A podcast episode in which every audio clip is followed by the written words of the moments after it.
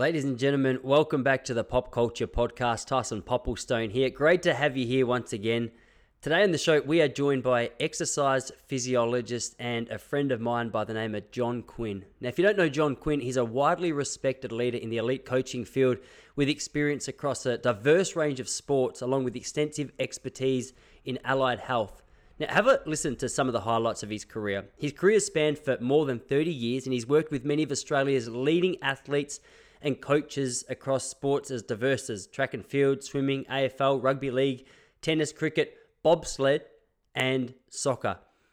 Just a few of his biggest accomplishments include he was the sprint and relay coach for the Australian track and field team at the 2000 Sydney Olympic Games. He's the head fitness coach and the high performance manager at the Essendon Footy Club from 1998 to 2008. He was the Australian fitness coach for International Rules Series Australia and Ireland in the AFL.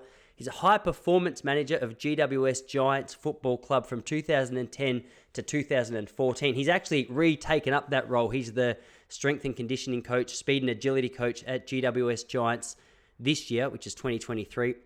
He was the head conditioning coach with the Socceroos in 2006, high performance coach for AFL All Stars team in 2010. I mean, the list just goes on and on. Right now, he's the speed and agility coach with the Penrith Panthers rugby league team, and he was also the team coach in the athletic scene at the Tokyo Olympic Games in 2021. Today was a, a, really special conversation. I messaged him a few weeks ago to ask if he'd be willing to come on.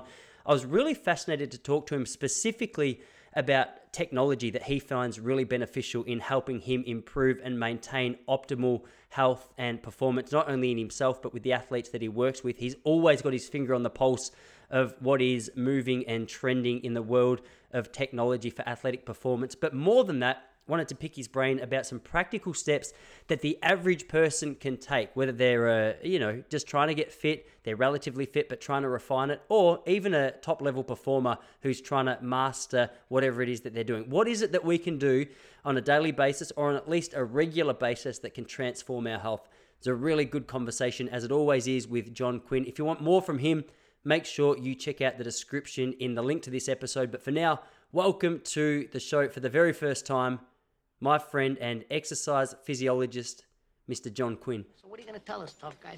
My usual, zero, nothing.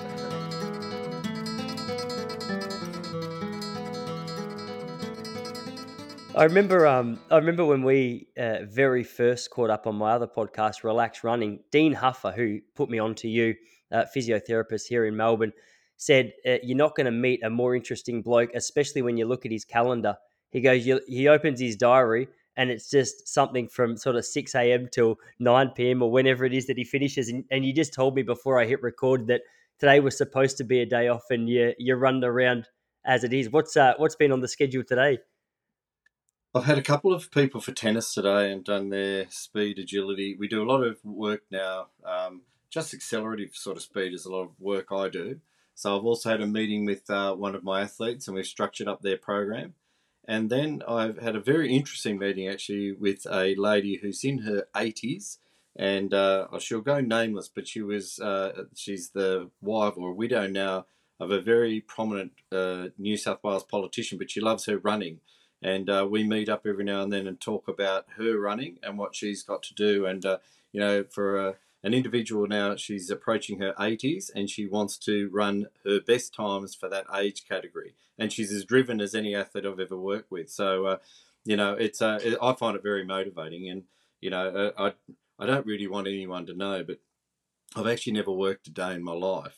And when you sit down with uh, someone like that, it just reinforces how blessed I am, you know, to call that my job. It's uh, it's great and uh, very inspiring. I love it. What event is she training for? Is she a sprinter or a uh, distance runner? Yeah, 100 and 200.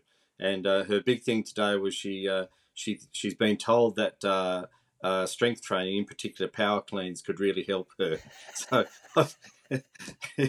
it's interesting, I, and I'm not laughing at her. I just think it's it's amazing that you know she's so motivated to uh, to want to investigate what you can do to move forward. Uh, it's awesome. I've actually been listening to a book called um, Outlive by Dr. Peter Attia. I'm not mm-hmm. sure if you've heard of him, but he's a sort of a health span, lifespan coach, I guess is the best way to describe it. And one yeah. of the things that he he says is a lot of people have this idea that when they get into their 80s and 90s, they still want to be able to function. And he said, okay, but let's have a look at your life now, and we'll put you on a little bit of a course. And imagine it's a graph. So if you want to be able to carry your groceries home from the shops when you're 85, right now you need to be able to have a maximum grip of you know X kilos or be able to hold your body weight for a certain amount of time, and you can't do that so one of the first things that he'll do for people is start to get them on a little bit of an action plan, which says, okay, if this is where you want to be in 50 years, where do you need to be now? And a lot of us just uh, nowhere near where we think we should be in order to be where we would like to be. So it's inspiring yeah. when you hear stories like that. Yeah, I, I get it. You laugh not because we're laughing at her, but just because it's it's so out of the ordinary. You hear someone in such good shape at that age.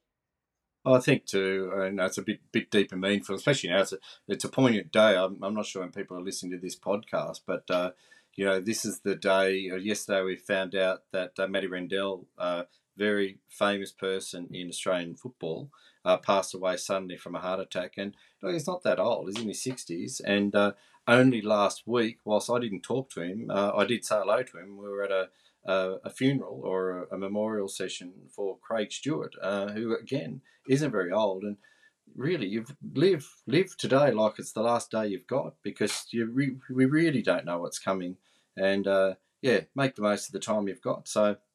Having an 80 year old wanting to power clean, that's pretty inspiring. it was actually listening to Peter Attia's book that made me reach out to you originally because I, I know you've got your, your, your hand right into the elite performance sport. So for those of you who don't know, Quinny, you're well, you could probably describe it better who you're working with. I, th- I think you're working. You said with the Penrith Panthers as well as the mm. uh, GWS Giants here in the AFL. Yeah, the Panthers are down in uh, Melbourne this this week playing the Storm, so that'll be a big game. So I've been with the Panthers now for a couple of years. I, I look after speed, agility, and every now and then I'll do individual work with the players. And uh, uh I've really enjoyed uh, my time, or I'm enjoying my time with Penrith. Uh, I'm with the Giants as well, so I spend a, a couple of days a week with uh, with GWS. I've got a pretty good squad of athletes that I work with and see them a few days a week. Another job that's probably a bit left of centre. I've been there now for seven years. I just spend one day a week at a private school here, um, Scots College, and uh, Scots for those Melbourne listeners is the brother school of Scotch, and uh, I mentor the boys there. So nothing to do with sport, um, nothing to do with education. It's uh, the Year 12 boys, and they're doing a special program. And I will sit down with them one on one for an hour, and we'll just talk about where they're at with their life and what's going on. And we talk about the challenges they've got from not being able to understand or communicate with the teacher to the issues they're having at the school, through to home problems. Um, marriage breakdowns, personal relationship issues, self identity problems, life issues, study problems. Who knows? And my role is to listen and then put them into the direction that they need. But the most rewarding aspect of that uh, that role is only this week. I've got about three uh, emails uh, from the boys who one one's goal he wanted to uh, be able to work overseas in finance. And he's got a photo of himself outside the New York Stock Exchange with a sign, I've made it. Uh, it's great. That's unreal. Yeah, because by uh, degree, you're an exercise physiologist, aren't you? But I guess just yeah. working hand in hand with athletes, naturally, the psych- psychological side of performance is, is if not um, as important, I mean, it, it is arguably uh, uh, more important, or at least at the very least, as important as the physical training. So just by default, that would come into the conversation of training and performance anyway, wouldn't it? Uh, look, you know, coaching's multifaceted, and as a coach, you uh, you know you wear many hats.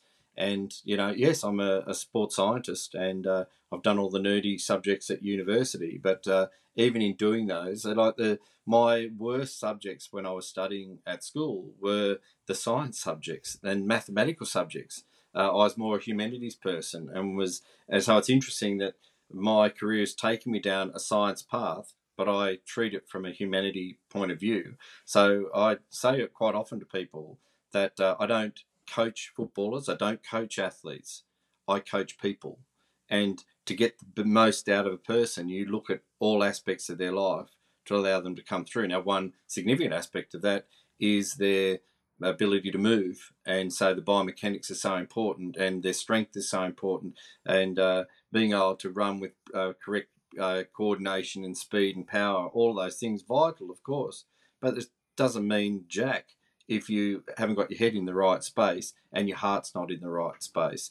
So it's very important to be able to relate to people on those three grounds. And look, that's not for everybody, but uh, I found it's very effective. And look, at the end of the day, I'm not coaching for anyone other than the athletes I work with, and I'm true to me. You've got to be authentic, and uh, that's me. I coach people, and I work with them on a physical level, I work with them on a mental level, and I work with them on a spiritual level. And, you know, spiritual, someone might think, oh, God, you know, getting all deep and meaningful and religious.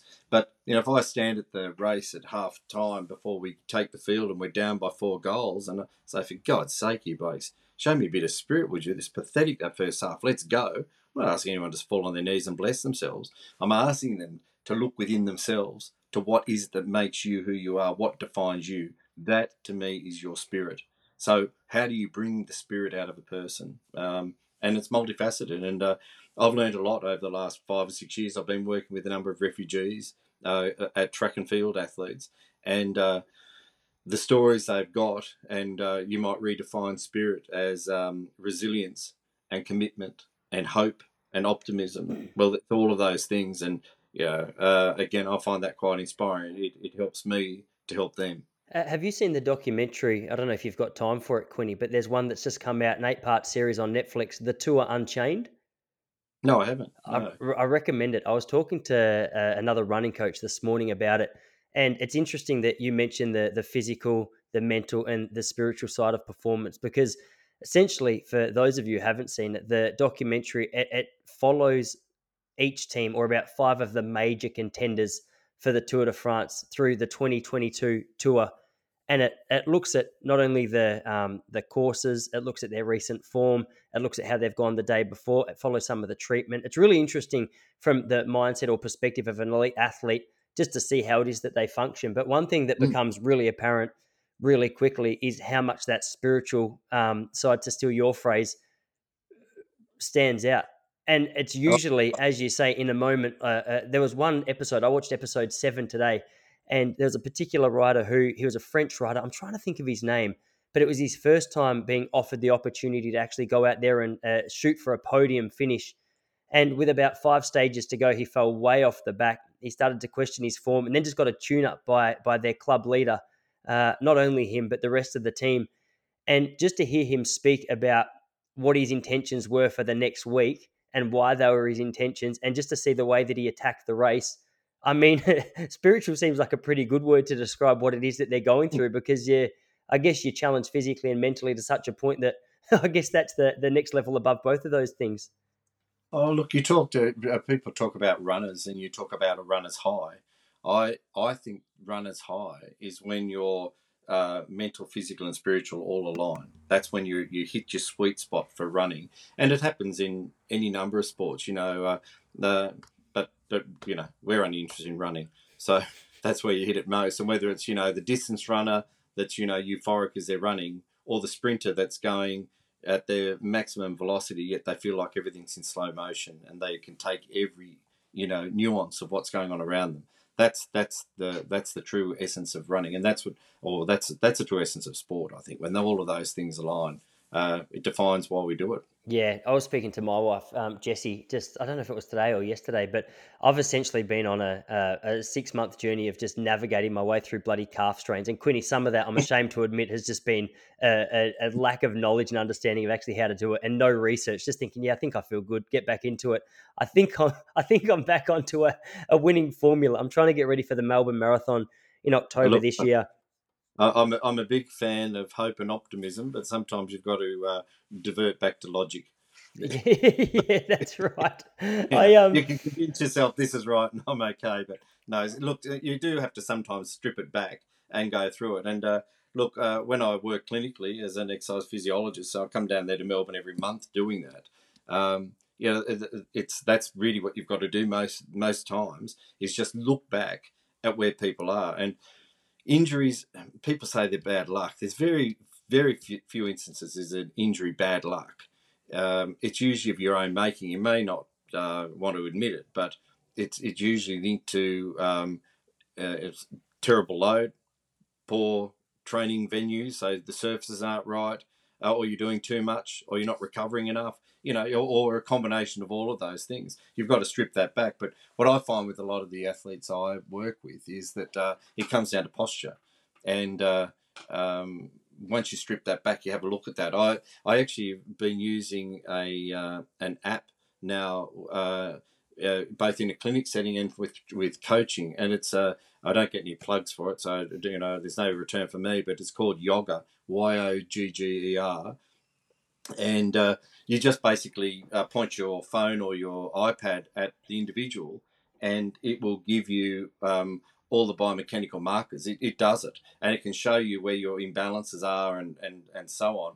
And uh, I found that really powerful. I've got a, a, girl that I'm coaching at the moment. She's uh, actually a refugee from Afghanistan, and English is I don't even think it's a second language. I think it's about a tenth. and uh, you know, communication can be really challenging. But a picture says a thousand words. So when I put this in front of her, it just makes instant uh, instant uh, sense, and uh, and away we go. So that's a really uh, simple way, but you can use it while you're videoing, or you can take photos with it, and it does the mechanical analysis for you. Really powerful stuff. Wow! So is that something that's used just for athletes, or is that something that uh, a person on the street who's just trying to improve posture um, can use to to make little changes there? You could do any, anyone could do that and have a look at it. Uh, uh, I I feel that for me, for what I do, it sort of pays for itself because I'm using it with, uh, you know, in the clinic setting and I'm using it uh, uh, with my athletes and, and, you know, that's my livelihood. I don't know if I was uh, just doing that for fun, but look, if it saves you from an injury and three weeks of, well, you know, it depends on how you uh, value things. It's not really that expensive anyway. I couldn't tell you how much it is off the top of my head, but um, it's a very effective little app and I, I do do use it quite a lot. So when you've got the uh, video or the camera on one of your athletes or one of the patients that have come in to see you, is it giving you um, as sort of the physiologist uh, pointers on what it thinks are a few standout points, or does it just show? No, no. So no. okay, you to have a look at that. But it's amazing when you remove uh, the body from it and you're just looking at dots, you can see the, the malalignment of the individual. It's so obvious to you that one shoulder sitting up like this, you know, yet when you're looking at a body, it's not quite, especially your own, you can't see for looking. But the, the uh, uh, actual dots that it puts on the, uh, the, the key anatomical points, it's as clear and evident as, as you could want it to be. Gee. Yeah, it's a great great little tool. I can imagine some of that would be genetic, like the posture. My wife, well, I don't know if this is genetic. My, my wife had a problem with really mild scoliosis a few years ago, and she got on an exercise program with with Karen Holzer, and she yeah. sort of pointed her in the right direction, and and it had stopped a whole heap of headaches and things for her.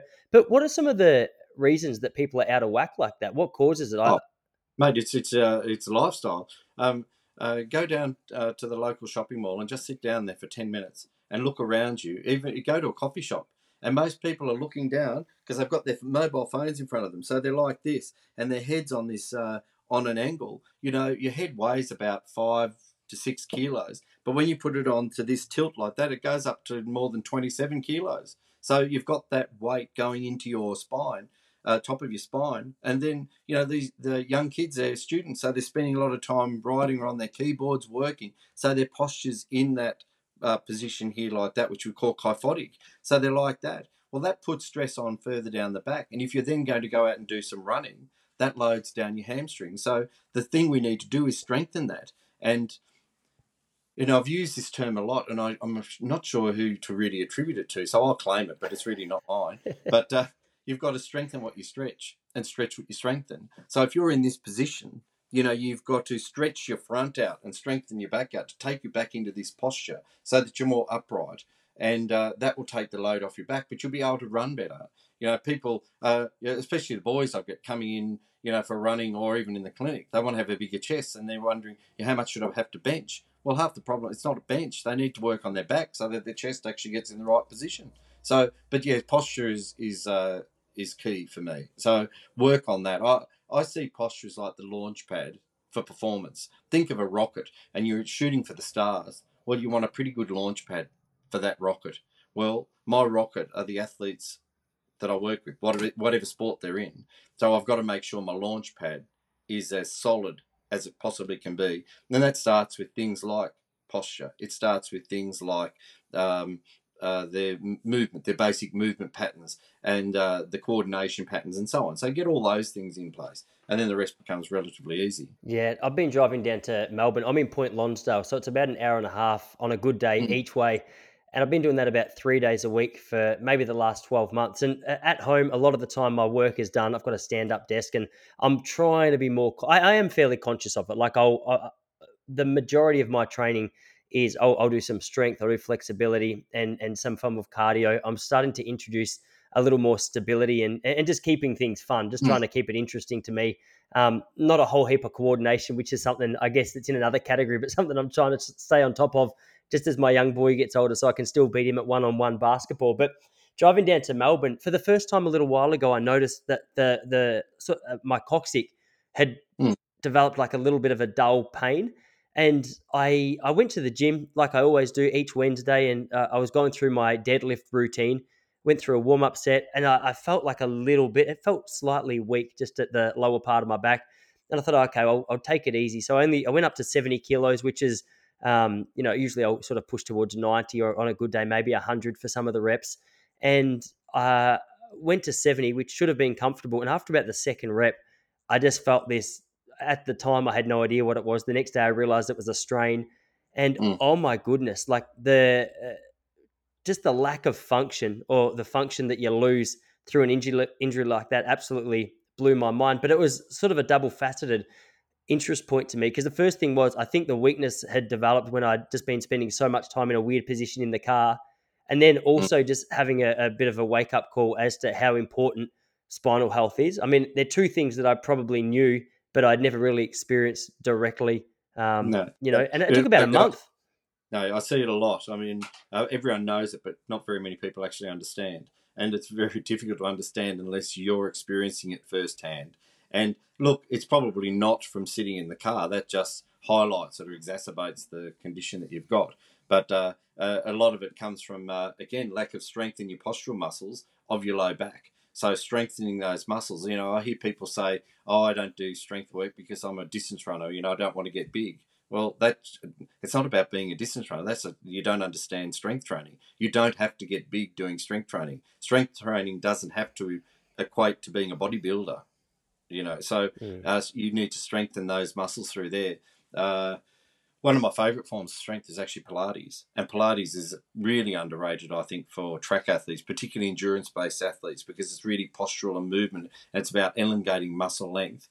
Um, it's actually strength training for ballet dancers, but um, it translates very well for for runners. But again, we spend a lot of our time in flexion. So flexion's when you're like seated and think like an L, that's flexion. But when we perform, we're in extension. So that's a straight line and pushing back behind you. So again, from a training, a coaching point of view, I really enjoy giving my athletes things like hills and sleds. And people think, oh, you know, you just like that because it gets them fit. Yes, it does get them fit and strong, but it also puts them, it exaggerates that position of extension and movement through that full range which is what we're trying to, to get. So maybe if you are experiencing that, I'd be talking to you about without having a look at what's going on from a postural point of view. I'd, if it, all of that's okay, I'd be then looking at how do we strengthen your postural muscles of your lower back. Um, I wouldn't be doing deadlifts for, for strengthening that, even though that is one. I wouldn't go there if you're having issues. Um, and then I'd be getting you doing activities like um, sled, towing a sled, or um, or hill runs, just a gentle hill when I talk about hill, I'm not talking about like Anderson Street Hill where you're slogging up the hill. Just a 10 degree gradient is all you need. Yeah, sure. Yeah, it was it was really interesting. I actually I during lockdown it was here in Melbourne. I when the gyms were closed, Alice Baker. I'm not sure if you know who that is. She's a, a running Pilates instructor. Uh, she's a friend of mine. She's been on the Relaxed Running podcast a couple of times, mm-hmm. and uh, she invited me to come onto a, a course with her or a, a Zoom call where she had about 20 girls and I'd been a regular in the gym for you know the last five or six years before this. So I thought, oh, this would be this would be cute. Like big strong guy like myself will come in and just show him how to, how it's done. And Quinny, I think you know what's coming. It was unbelievable how many points of weakness I had in my body that I just had no idea existed. It's still so, even as you say that I've taken a mental note to maybe introduce it into the week of training again. But I think I've, I've become so uh, ritualized with the three things that I mentioned before the yoga, the strength, and the running or the aerobic work that I just haven't really considered where to fit it into a, Yeah. a training like like would you with that routine? I'm sort of doing one or two things every day as it is. Would you substitute a gym session for for a Pilates session? I, I I would do that. So it'd be the midweek session. I'd put that in because it is a strength session. It's just a, a different expression of that. You've just got to be careful if you're only doing a couple of sessions a week uh, of the other strength that you're not going to get the adaptation. So I do two, say your normal, if you want to call it that, in the gym based strength, and one of the Pilates. Yeah, uh, I first got introduced to Pilates when I was working with the Institute of Sport down in Tasmania, and uh, uh, one of the physios there was quite big into it, and I'd never heard of it. And uh, I was applying that to my track squad down there, and I learned a lot about it. And then when I came to the Bombers in 1998, I I had no real involvement with AFL up until that point at all, and some of the players were getting, um, you know. Um, odd injuries. Like one, the it's not so odd. It's actually making a bit of a resurgence. Is uh, osteitis pubis, where there's an inflammation around the pubic bone, and uh, I introduced Pilates to Essendon Footy Club back in 1999, and I can remember Kevin Sheedy looking at the program. He's going, "What the hell's Pilates?"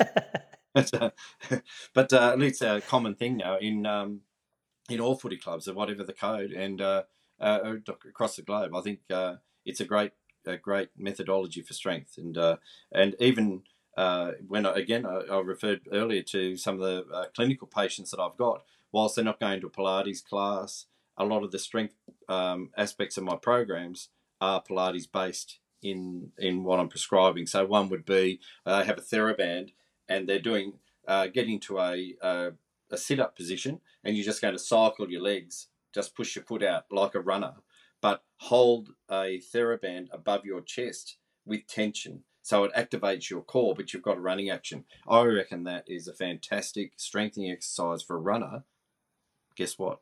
It's born out of Pilates. Yeah. That's where that from. Yeah. But you could do that, you know, this afternoon at home. Just need a, a TheraBand or something to provide you with some tension. So you've got your you're laying down on your back, you've got your feet on your back, in yeah, the, doing like cycling action, like you know, just extending your foot. Imagine that you're running, you're lying on the floor on your back, and you've got a running action, just extending one leg after the other, but above you, you're holding a band with tension uh, with your hands, so you're not using your arms in the running action.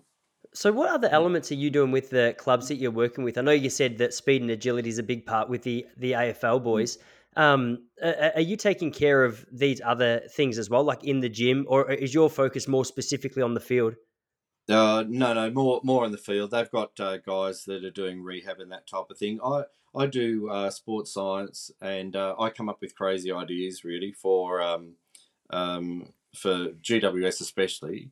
You know, I was talking to Nick Poulos, he's the high performance manager at the Giants. You know, we're having a bit of a laugh. You know, I, think laterally, and uh, so sometimes I'm thinking so far laterally, I meet myself around the back. You know, it's, sort of, it's a, a, bit of a nutter, but uh, it's it's good. Like one of the things I'm actually looking at the moment, like as an extension of Pilates, this could be the biggest load of crap you've heard for six months, but um, is bungee fitness, and uh, um, I've seen them with them in shopping centres with young kids, but it's just like a bungee thing, and you're you're running, but they've now started to use that in different places overseas uh, for non-impacting fitness and conditioning. So if you've got a lower limb injury, that you can do at work and you get an enormous workout, especially for posture and for core.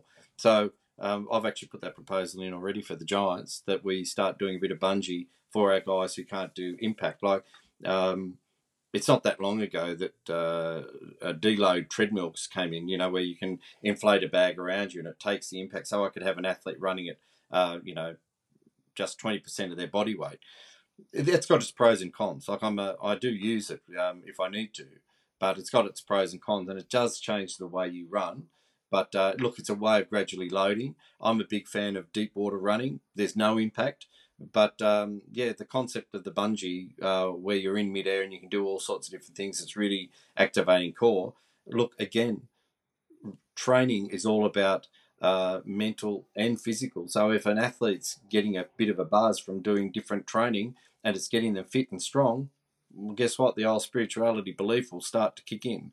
And so whatever it takes, as long as it's legal, I'm there. Yeah. So so what uh, are, are you in a harness? I think I've seen what you're talking about. Is it where you're on a trampoline? They've got the the bungee cords either side of the, the That- yeah connecting to the harness. Be, they could be on trampoline, or you could just they, there is a way you can crank it up a little bit so they don't have full impact on the ground. So they can they can do all sorts of things. You can actually have them running in the air and then just coming back and lightly touching the ground. You can have them do light jumps up. But it's a very much a core and functional control session. So yeah, stay tuned on that. If we uh, if it looks like it might be okay, um, I'll come back to you and tell you um, how effective it's been. Um, uh, I'm just trying to get that one literally, pardon the pun, I'm trying to get it off the ground. yeah, it is interesting. It's uh, it's amazing what we laugh at on one day and a couple of years later, it's. I mean, like that Kevin Sheedy Pilates example is classic. Probably in the late uh, in the late nineties, uh, ninety percent of people would have been saying Pilates. It was just a foreign yeah. concept, like something like yoga. But I've noticed this since having having kids. My three year old is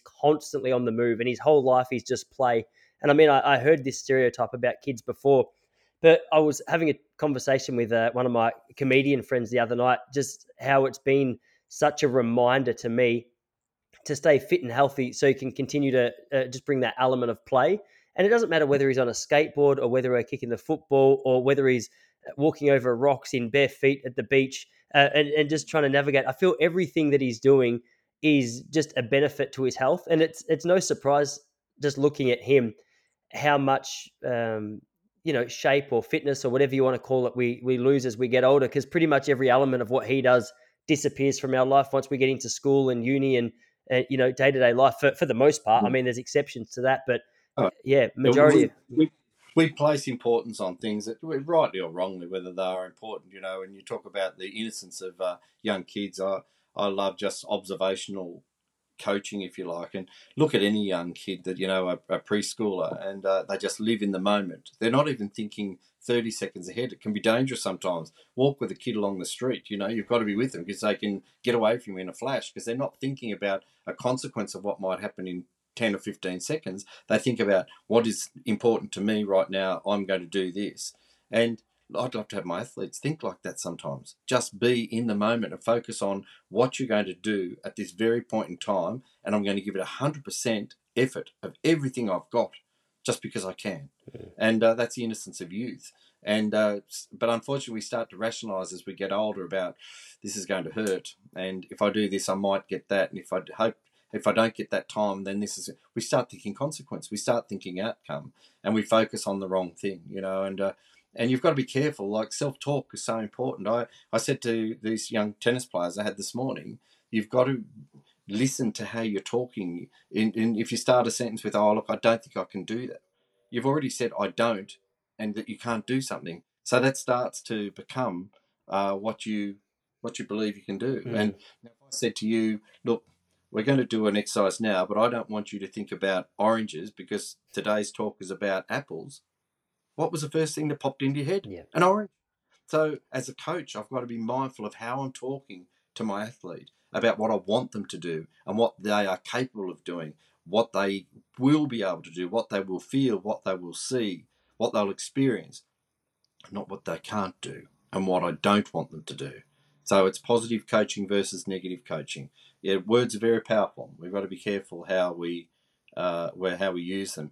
Uh, I read uh, not so long ago that uh, I'm trying to remember who it was that said it, but uh, he said that's why we call it spelling because words cast a spell on our mind. Yeah, yeah, yeah well said.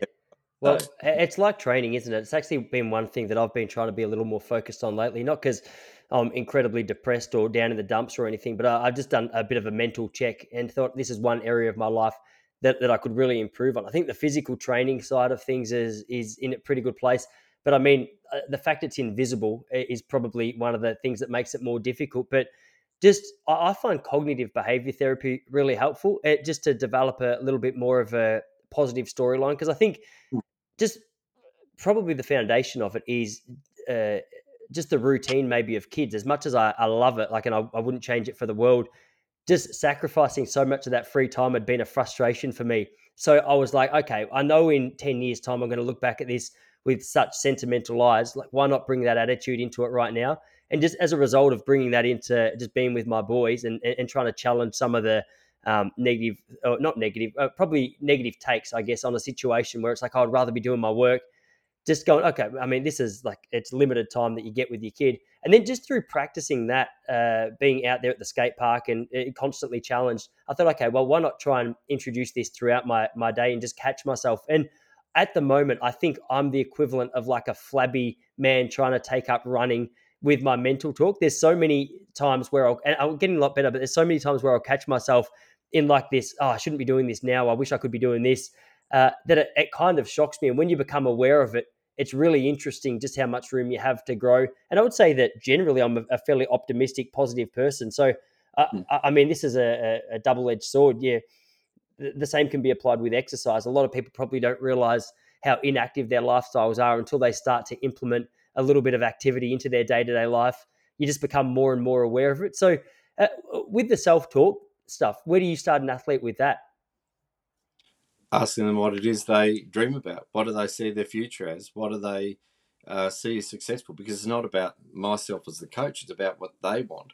And once you take on board what your hopes, dreams, aspirations of the person you're working with actually are, then you start pushing them towards that.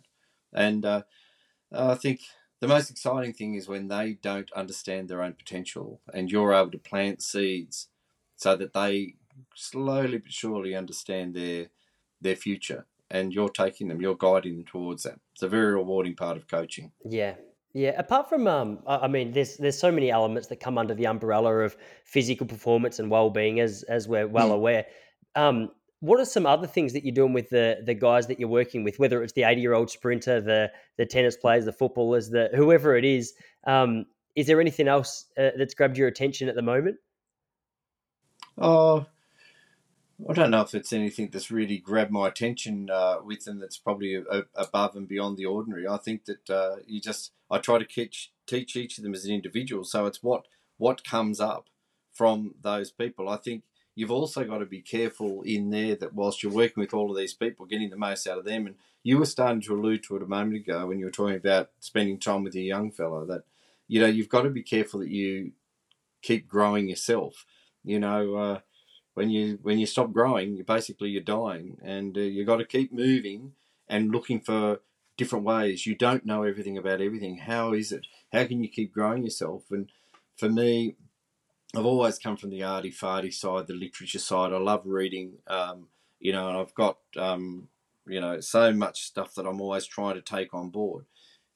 Time is the big the big thing, and you know we're talking there about an app for biomechanics and stuff like that. Well, there's so many different things out there now where you can get uh, books and you just listen to them like a podcast and listen to books. And and now there's um, apps out there that are um, basically around um, uh, abbreviated books. And you can, I, I drive into work now, say into Olympic Park. It might be a 20 minute drive, but by the time I've got there, I've absorbed a book, all the key points of a book and I try to take those key points in because whether we're talking about success in um, uh, on the track and getting to the Olympic Games, whether you're talking about success in I just want to shift an extra kilo, whether you're talking about success, I want to get that promotion and become second in charge of that department, whether you're talking about I want to be the best mum that I can possibly be to my kids, whatever you define as success, the rules are the same.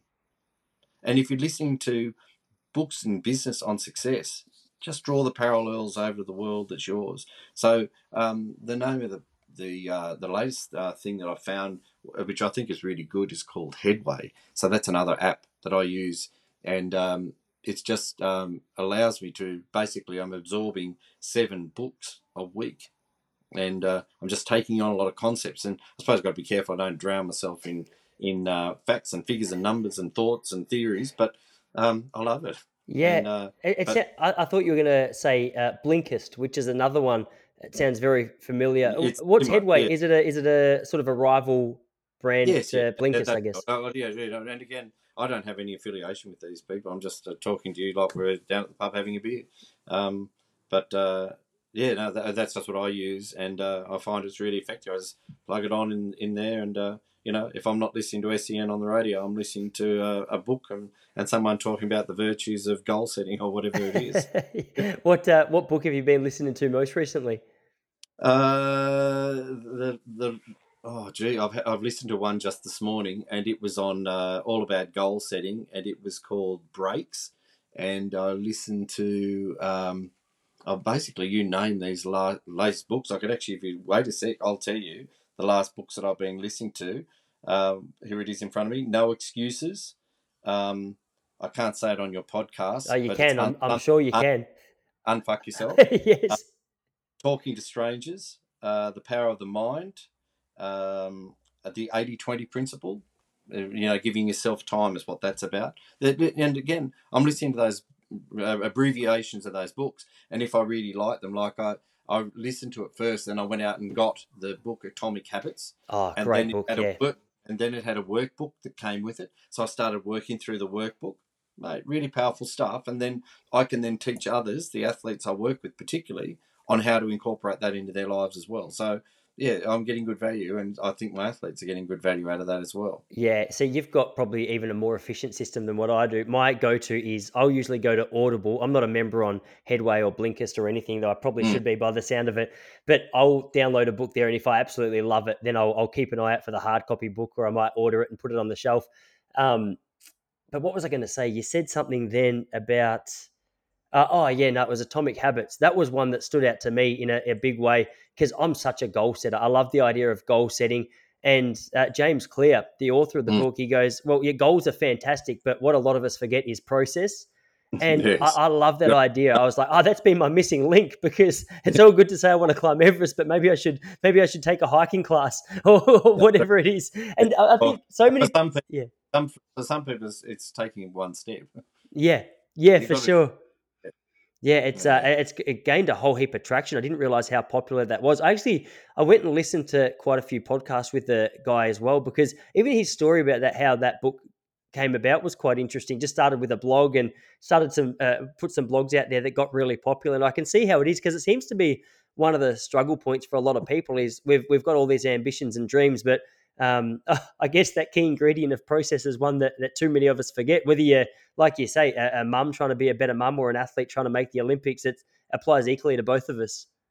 Yes, yeah, and you know to achieve those goals, you've got to have a certain level of selfishness as well. And you know when you've got responsibilities, whether it be to your family, to your employer, whatever, it's very hard sometimes to then say, "No, this is just for me." But you've you've got to structure your, your day in such a way that you know you don't neglect the most important asset you have, and that's you. Yeah, uh, from your perspective, Quinny, when you look at just the general population, and I can imagine that this it it varies far and wide depending on where Mm. you're looking. Uh, what are elements of just physical, mental performance that so many of us are, are letting ourselves down with, from uh, a lack of exercise programs to lack of uh, positive self-talk to you know anything else that you can insert under that umbrella of general well-being? No, I think it's um, sometimes it's out of fear of failure that uh, people don't set a, a realistic goal. They they either just float. So, oh no, I just want to get fit. I just want to lose weight. So there's nothing measurable on that. So you know, what does fitness mean? You know, if um, you've been uh, in hospital for a year, fitness is being able to get out of bed and get down to the bathroom by yourself. But if you you might call fitness, I want to uh, be able to complete the City to Surf in Sydney, or I want to do my first marathon. You know, it's so you've got to put something on it, and then put some quantify what that is. So I think there's a lot of that. I think a lot of people talk about what they want to do, but they don't put any of the mm, uh, uh, ways you're going to measure it, and there's no process about how they're going to get that. And uh, from a coaching point of view, that's part of what I'm I've got to do is make sure I keep my athletes accountable to what we're trying to achieve and keep focused on that. Yeah, what what I liked about you from the first time I met you was we sat down at Olympic Park Sports. Me- Actually, it wasn't Olympic Park Sports Medicine, Sport and Spine. I can never remember the name of the place. You, in, South, South, Yarra, South Yarra Spine and Sports Medicine. that's see, it's probably a good thing. I haven't been there enough to have memorized the name just yet, which is a, a sign of good health, I imagine.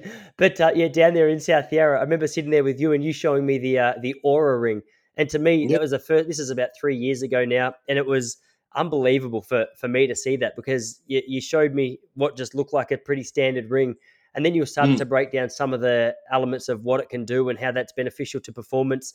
Um, a- and there's Well, so it's, many. it's really, yeah, really helped me. Like I've got it on there. That's, it just looks like a normal ring, and uh, uh, the Oura ring. Uh, I got it because um, uh, back in 2014, I suffered from an autoimmune disease. So there was no warning. It just I just got hit with it, and uh, it was limbic encephalitis. So encephalitis is uh, an inflammation of my brain, and the limbic part of it is the most primitive part of the brain. So it's all about memory and things like that.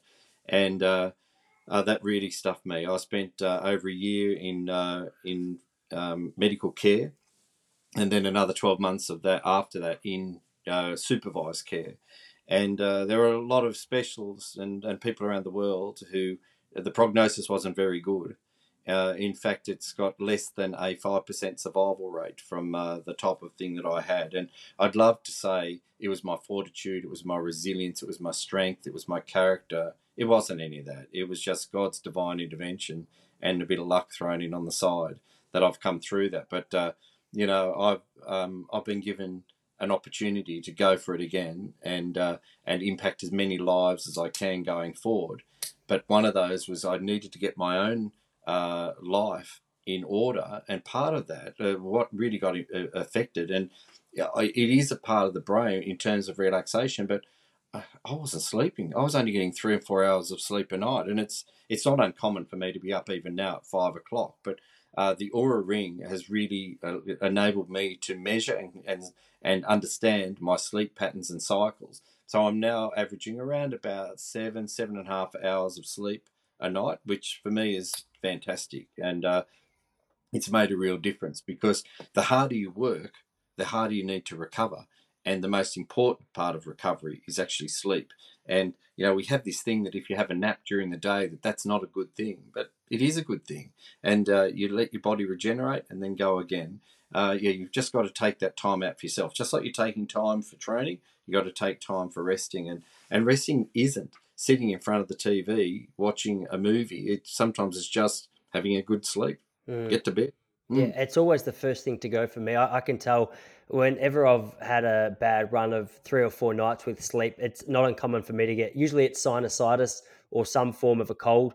And this has sort of crept up a, a couple of times since having kids, because as, as I'm sure you'd know, there's there's more than a, more than a couple of nights where a good night's sleep just isn't even an option if I want to stay married. I mean, as much as I try and handball it to Jesse and say you take care of it, that last that last ten minutes until um until I'm, I'm out on the couch or in the doghouse or wherever wherever else I need to be.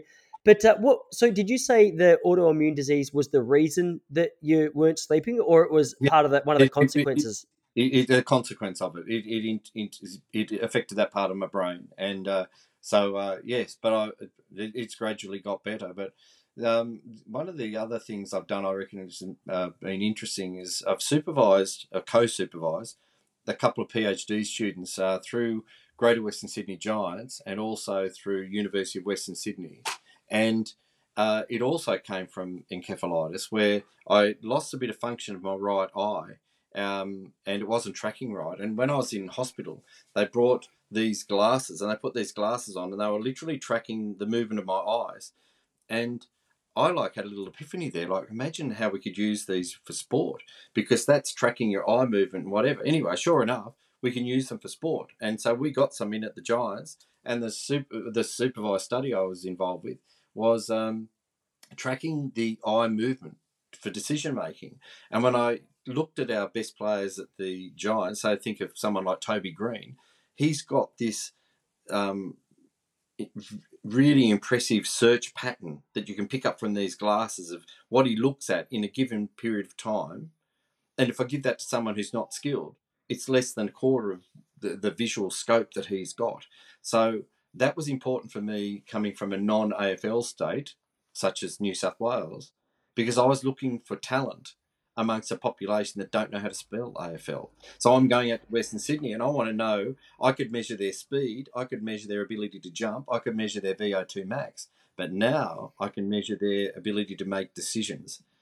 But one of the things that I wasn't aware of from doing that was sleep impacts on your ability to make decisions. Now, that's in a sporting context, but intuitively, I also believe that also would impact on our day to day decisions. In fact, I believe we make dumb decisions when we're tired. Mm. And I think experience would probably tell most people that that's true.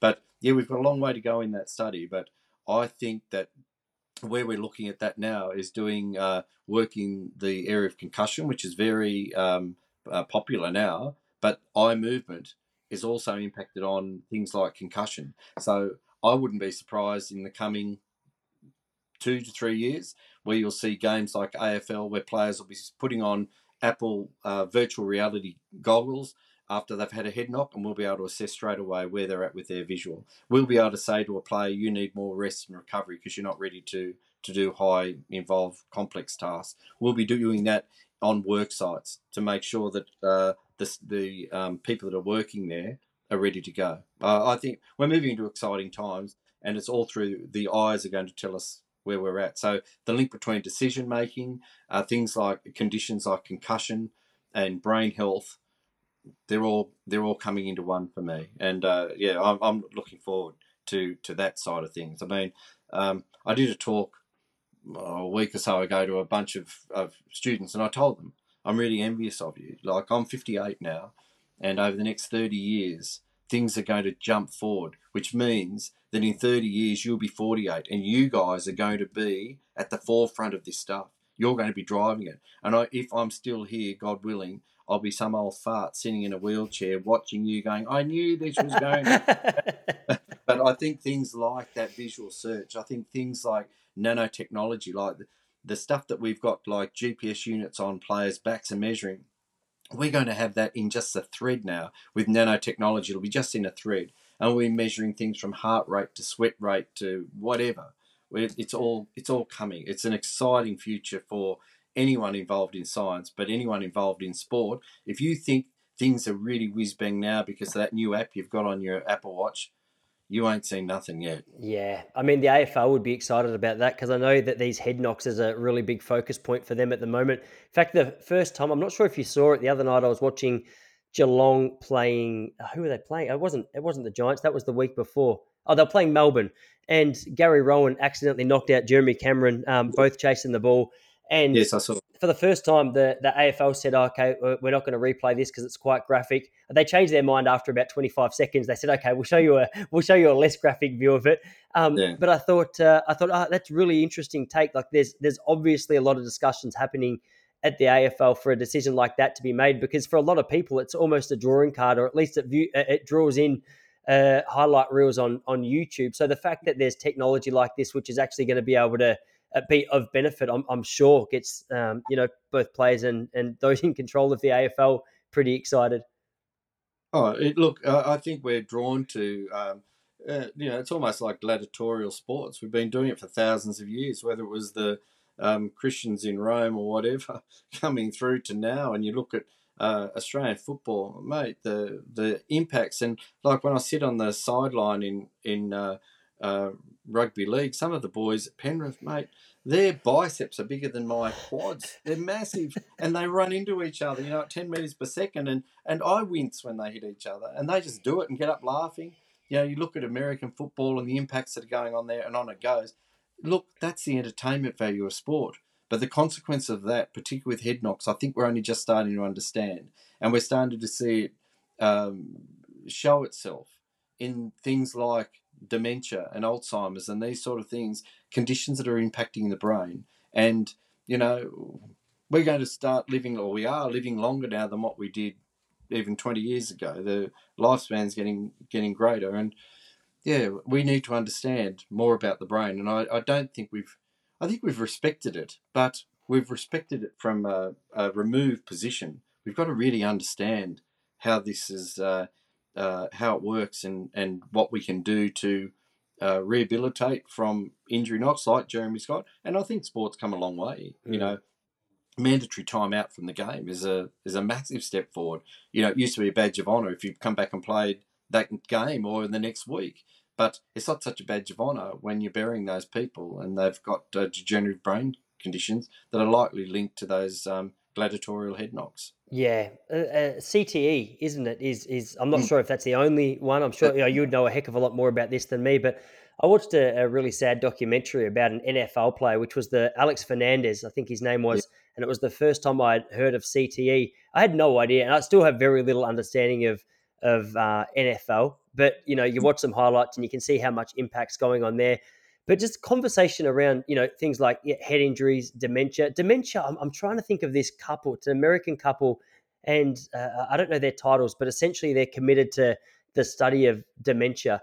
and uh, they were breaking down some of the facets of what can lead people down that road. And even though we're living a, a longer period, like I sort of touched on at the start, uh, Peter Attia speaks about how so much of that longer life is not necessarily healthier. It's just we've learnt to be able to extend the duration of, you know, sometimes it's healthier and sometimes it's just life. But mm. um, they looked at things like exercise and diet. And, and, and one of the big standout points to me, Quinny, um, and I don't know, eh, this is an interest point for you, but I've started to hear a lot about eh, you know the the process that first of all that our, our processed foods go through, but even things like fruit and vegetables, some of the Roundup sprays and the I think they call it glyphosate. Um, they've mm-hmm. started to look into the the impacts on that on things like cancer and um, eh, just general health and well being. And for me, as a guy who had thought he had had his finger on the pulse of what good health was, it, it just seems to be a, a, thousand miles deep the tunnel of how it is that you can improve. Because even when you think you're eating a really good diet, uh, I don't know how much of our food has glyphosate on it, but it seems that there's there's even more room for improvement where you, you probably didn't realize there was. Yeah, well, you know, I think there's a lot of with uh, going back on my own stuff. I I decided I'd do more study because I was prescribed 27 different types of medication that I was going to have to take for the rest of my life. I didn't want to do that, and uh, I thought there must be a more natural way to do this. So I went, uh, I did a um, a postgrad cert in uh, nutrition through Deakin University, and I wanted to go th- through Deakin and do it online uh, because they wouldn't know anything about uh, the encephalitis that I'd had, and think, oh, the poor bugger will just put him through. But I also wanted to be able to retain the information because I had issues with memory and recall. So having to do formulated study where I could be assessed and I either knew it or I didn't and got through. So, you know, I've got a couple of degrees on my wall, but the one I'm probably proudest of most is my postgrad in nutrition, just because it, it represents far more than just doing a course at university. But I'm quite convinced that uh, the long term implications of refined foods is uh, is not going to be happy reading for us. And in fact, I think future generations will look back and go, "What were those guys thinking? Like fancy eating that or doing that?"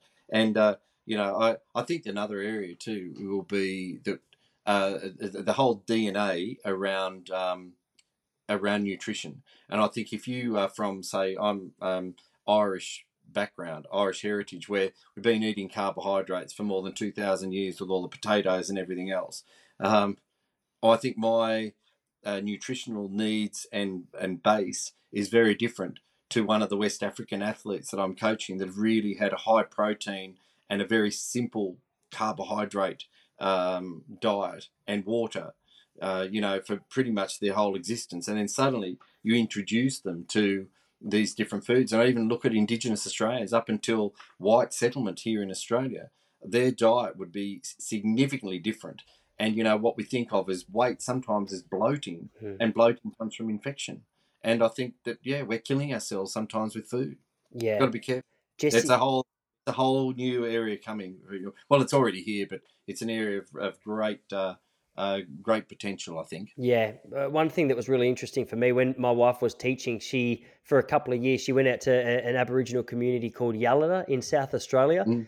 And I've she said, it, yeah. yeah. she said as soon as she got there, one of the uh, the most standout features was your your welfare payment would come through, and there was a local milk bar which was taking the piss on prices essentially because they knew that a lot of the community would spend it, and so many of the people, um, uh, Jesse was explaining, they don't have the same value on money as you know what a um, you know like a, a Australian society has at the moment.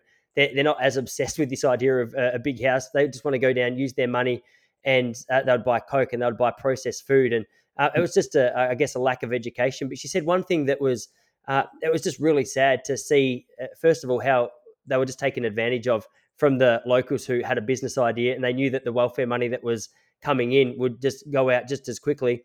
But then she also said it was uh, not uncommon just to see money laying around on the street because people would sit down. They didn't really uh, have an appreciation for what it was they, they didn't look at it in the same way that, that you and I would, as though it's like this treasured commodity that had to be mm. taken care of. And it, it is interesting, like that whole conversation of just going back to a natural diet, whether it's here in Australia or American Indians or wherever it is that you look. That I mean, there's so many benefits that come with being able to store food for a longer period of time. But mm. I guess that's the flip side of it as well. People, um, you know, lose that relationship with food, which I, I can imagine like the um, the Aboriginal world would have been super in touch with.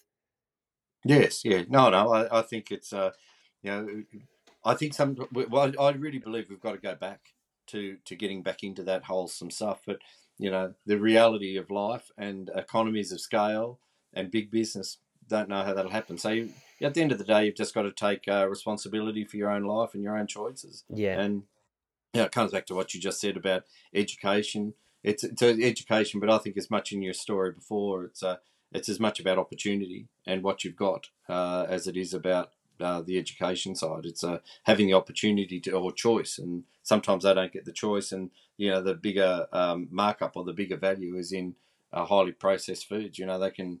Um, it's probably cheaper to ship you in a can of Coke than just give you a bottle of water. Yeah, it, it, uh, one of the things I've been learning about a lot recently is just seed oils and how it's contained within everything. Um, I went down and bought a thing of butter the other day, and it had it was it said on the, the front it was spreadable. I, have never really bought butter. never. I've only just developed a little bit of a taste for it. But um, I was looking at the container, and it said it was spreadable, and but it said it was organic. And I got home, and thirty percent of it was like a canola oil. And mm. I, even me, who I, I got fooled by the organic label, thinking, oh, okay, if we're going to do butter, we'll do the organic version. Then you get it home, it's not even like most of it, or at least a, a good portion of it's not even the thing that you thought you were buying. Yes, yeah. Yeah. No, no, it can uh, it can be a, a, challenge, but oh, you know, they're, they're they're things for us to to move forward. And in the world I work, it's about making sure that the athletes I've got understand that. But um, it's I'm probably lucky in a way that I've got a number of athletes in my squad that have come from a very impoverished background, and they're you know from Africa and uh, different parts of Asia where they haven't had access to a lot of money and a lot of foods like this, and they'd no sooner go to McDonald's and have a Big Mac than they would, you know, walk naked down the street. they wouldn't even cross their mind, and uh, you know they, they just look for their their their right foods of what ah. they've got. But yeah, it's about um, you know you've got I've got to catch myself sometimes because it's pretty easy to start your day off with a, a coffee and a, a biscuit rather yeah. than uh, something that's a bit more holistic and wholesome. Yeah, before I let you go, Quinny, I'll tell you, I used to train with a Sudanese guy called Dua Yoa, and he moved to Australia, I want to say when he was about 10 or 11 from Khartoum in Kenya, mm-hmm. uh, sorry, in Sudan. He had a really wild story about how it was that they got out of there. Um, there's things that you can't even imagine. But in terms of relationship to food, I remember living in Ballarat one day and we were driving down to do a really difficult workout. We had 8 by 1K with a minute recovery that night. And uh, it was about four o'clock in the afternoon, and he said, "Oh man, I'm so hungry. I wish I ate before we came." And I said, "Oh, like what have you eaten today?" He goes, "No, I haven't eaten since yesterday." And uh, for me, just uh, I just it was unbelievable that that was even an option. So you talk about the relationship with food, and for for him, I knew his family pretty well. It wasn't uncommon for them, and not because they were um, poor anymore or they were struggling. It was just so how Sorry. they had lived growing up that it didn't really even cross their mind that hey, it's breakfast, it's lunch, it's dinner. Yeah, well, that and they're they're so used to that. But see, I bet he's changed now. He would have adopted this a Western Western uh, life. I I one of the more you know sometimes you get a lesson and you don't think you, you, there's nothing there to get. I I went to uh, India for cricket and I worked with the Indian Cricket League for a while and I was with the team from Bangladesh. About three months I uh, was working with the team from Bangladesh and I was in this tuk tuk this day with one of the players and um, this poor Indian uh, was pedaling his little tuk tuk thing along, and there's a little a little boy. He's probably about eight or nine, and he's yep yep yep yep. And the the tuk tuk drivers uh, uh telling you know whatever. And, and I said to the uh, Bangladesh guy with me, "What's he saying?" He's saying he's telling him to piss off, and and. Uh, I but the kid keep, keep kept coming back, and I loved his persistence. This kid, we, we got caught in the traffic, and this kid, and they're going for it, and this little boy's arguing with him. And uh, I said, What's he saying to him? And he said, Well, the driver's saying if he doesn't go away, he's going to get off and hit him. And the little boy's saying back to him, You do your job and I'll do mine. And the sad thing about that as we went on in the traffic, I thought that little boy's job is a beggar. And I reckon if I went back to New Delhi today, I'd probably find him there because that's his limitations and his options of life is so narrow. His job is to target foreigners to get money. You know, I remember putting my hand in my pocket and I gave him the equivalent of 20 bucks, which was probably a month's salary. And I, I just slipped it into his hand and he disappeared back off into the, you know, bloody crowd of minions. But uh, I'll never forget that. Mm. You do your job, yeah. I'll do mine. Far out. Said with a said with a whole heap of cheek as well. Quinny, I could talk to you all day, but I'm going to let you go because I know you got to get down and uh, look after your athletes, mate. Thanks so much for um for, for coming back on. Always great to chat. No, no, I hope it wasn't too deep and philosophical and all, but uh, no, always great to chat, mate, and uh, all the best. If there's something here that's uh, triggered the interests of anybody, uh, please make contact through my website. I'll get back to you for sure. Yeah, all right. I'll uh, I'll link that in the description for anyone interested. All right, Quinny, I'll leave you to it. See you later, everybody.